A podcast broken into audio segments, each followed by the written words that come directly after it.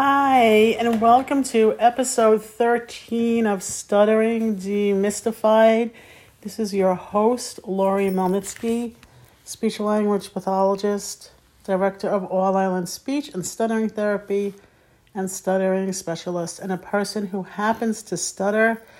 I, in this episode, this is a really meaty episode, and I want to talk to you about speech strategies this is a complex topic. It's it's huge in a lot of ways. And I was thinking of the best way to kind of convey what a lot of people ask me, you know, how come speech strategies work for some and not others? How come they work at certain times and not others?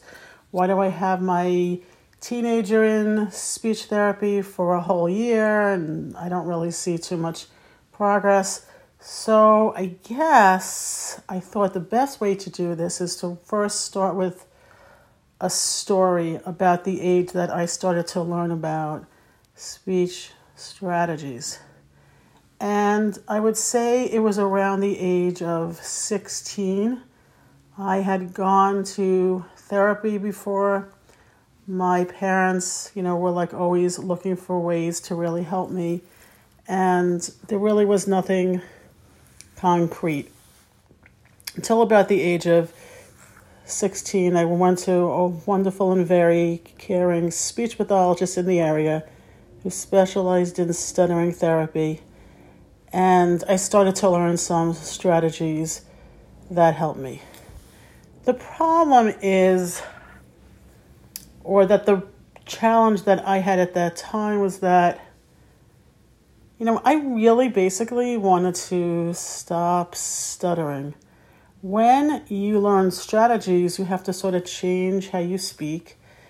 And when your voice is a reflection of who you are, so even if you're stuttering a lot, that's who you are. And when someone tells you to breathe differently or slow down, or talk in a way that's not natural to you, the tendency is to reject something new, even though it might be something that's helping you.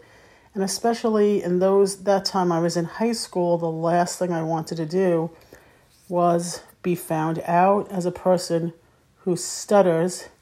And even if I would have practiced 30 hours each week, it probably wouldn't have cured my stuttering. So it did help me. And there were many times that it did help me at work. There were many times I was working as a cashier, I was answering phones. I started to desensitize myself to stuttering. But certain things were still very hard for me, like having a conversation with somebody new, meeting somebody new, saying my name, because trying to think of the best way of explaining this. I think the thing, the way I would explain it is if you were going on the ice for the first time and you were able to go around the rink several times, and all of a sudden, somebody said, You're going to perform at a show. And tonight, we want you to do your best ice skating moment. We want you to do your best ice skating moves, and you're all of a sudden panic because you know you're not as good as everybody else, and you haven't been practicing long enough or enough, and you can't achieve the perfection that they're expecting of you. So, with speech, and a lot of us are very hard on ourselves.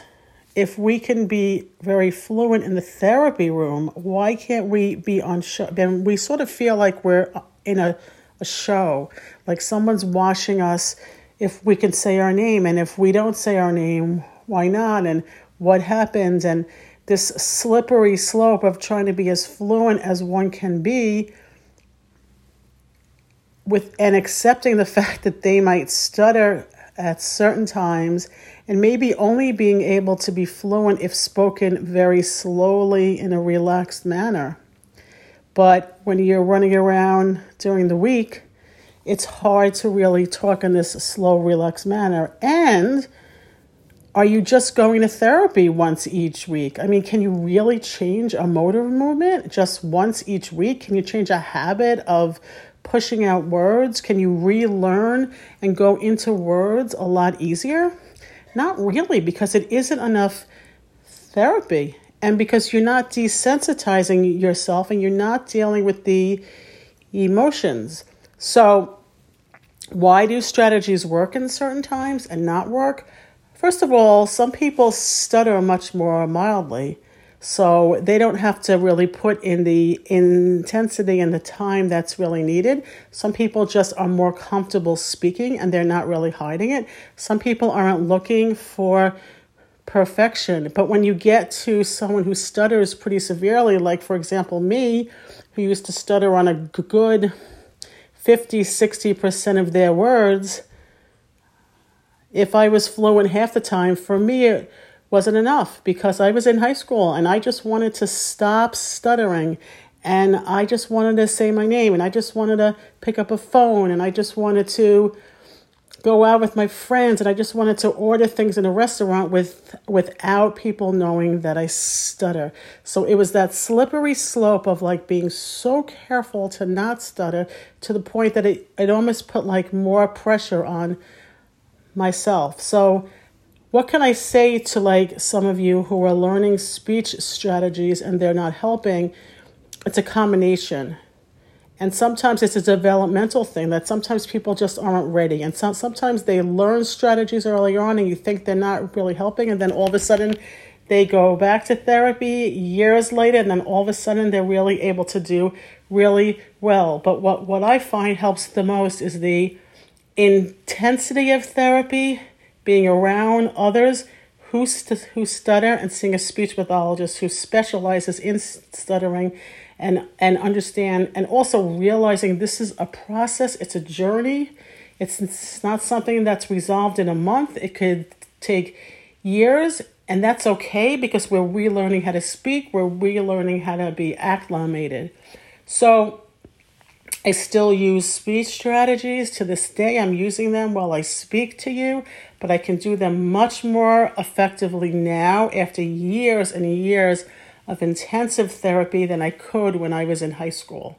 But the problem in like high school was that I couldn't accept the fact that maybe they were only helping me half the time and I couldn't and I still even with all these strategies couldn't speak like everybody else because I wanted to speak normal. So I'm going to go into this more, but this is kind of an introduction to kind of explaining from someone who stutters what speech strategies are and why sometimes they don't appear to be working. Sometimes the fear of speaking is too great.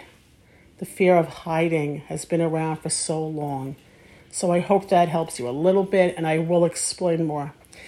Thank you, everybody. Again, this is Lori Melnitsky, episode 13 of Stuttering Demystified.